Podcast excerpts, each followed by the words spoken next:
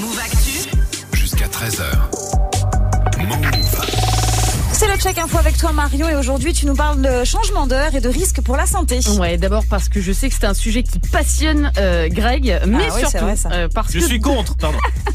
deux fois par an, euh, ça suscite quand même énormément de questions et pas juste les tiennes, hein, notamment autour des risques pour la santé. Écoute par exemple ce qu'en a dit euh, ce psychothérapeute euh, Benjamin Lubzinski sur BFM TV.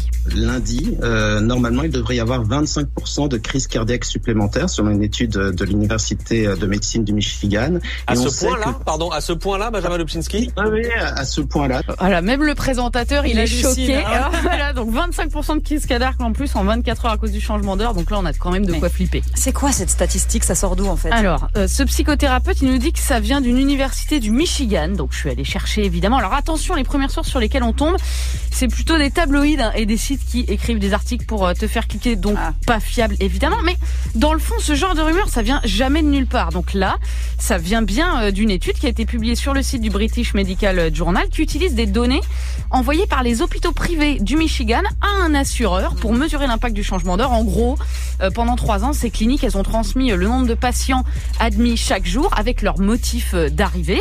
Et résultat, eh ben, si on prend la semaine qui suit le changement d'heure, eh ben, on a bien une augmentation de 24% de personnes arrivant à l'hôpital en expliquant qu'elles ont un problème cardiaque. Ouais, enfin, problème cardiaque, ça veut pas dire crise cardiaque. Voilà, déjà, première nuance. Euh, la deuxième nuance, c'est que faire le calcul du lundi au dimanche, bah, c'est pervers parce que de toute façon, euh, tous les lundis, il y a plus d'admissions dans les hôpitaux que les autres jours. Ah oui. Euh, C'est normal, hein, le, le lundi matin c'est un moment de stress, on retourne travailler après le week-end, donc il y a toujours plus euh, statistiquement euh, d'admissions aux urgences pour euh, problèmes cardiaques, douleurs, crise d'angoisse, tension, etc. Et puis la troisième nuance, euh, et c'est important, c'est que ces 24% de problèmes cardiaques en plus, bah, c'est pour le changement d'heure du printemps, pas pour celui de l'automne. Et il se Voilà. passe quoi en automne alors? Bah, en automne, il n'y a pas plus d'admissions que d'habitude. Euh, pourquoi? Parce qu'on gagne une heure, hein, tout simplement.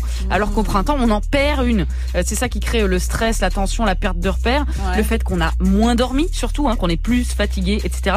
En automne, le dimanche du changement d'heure, il fait 25 heures au lieu de 24, donc pas de stress. hein. D'ailleurs, la courbe des problèmes cardiaques, elle est même en dessous de la moyenne. Donc à la fin, c'est pas complètement faux ce qu'il dit, c'est juste, c'est un peu rapide. Quoi. Ouais, voilà. Euh, oui, le changement d'heure du printemps génère 24% d'admissions aux urgences pour problèmes cardiaques de plus que d'habitude, mais c'est pour le changement d'heure du printemps et pour des problèmes cardiaques, pas des pas crises. des crises cardiaques. Et c'est pour les urgences des cliniques du Michigan, hein, parce que jusqu'à preuve du contraire, on n'a pas d'études là-dessus euh, en France. Conclusion, attention aux phrases qui commencent par d'après une étude. hein. en général, c'est toujours l'équivalent de Askip. Ouais, le Askip, c'est pas terrible. Clairement. C'est pas bon, c'est c'est rumeur. pas bon. Non, n'y croyez pas. On m'a dit voilà. que. Bon, et sinon, Askip, euh...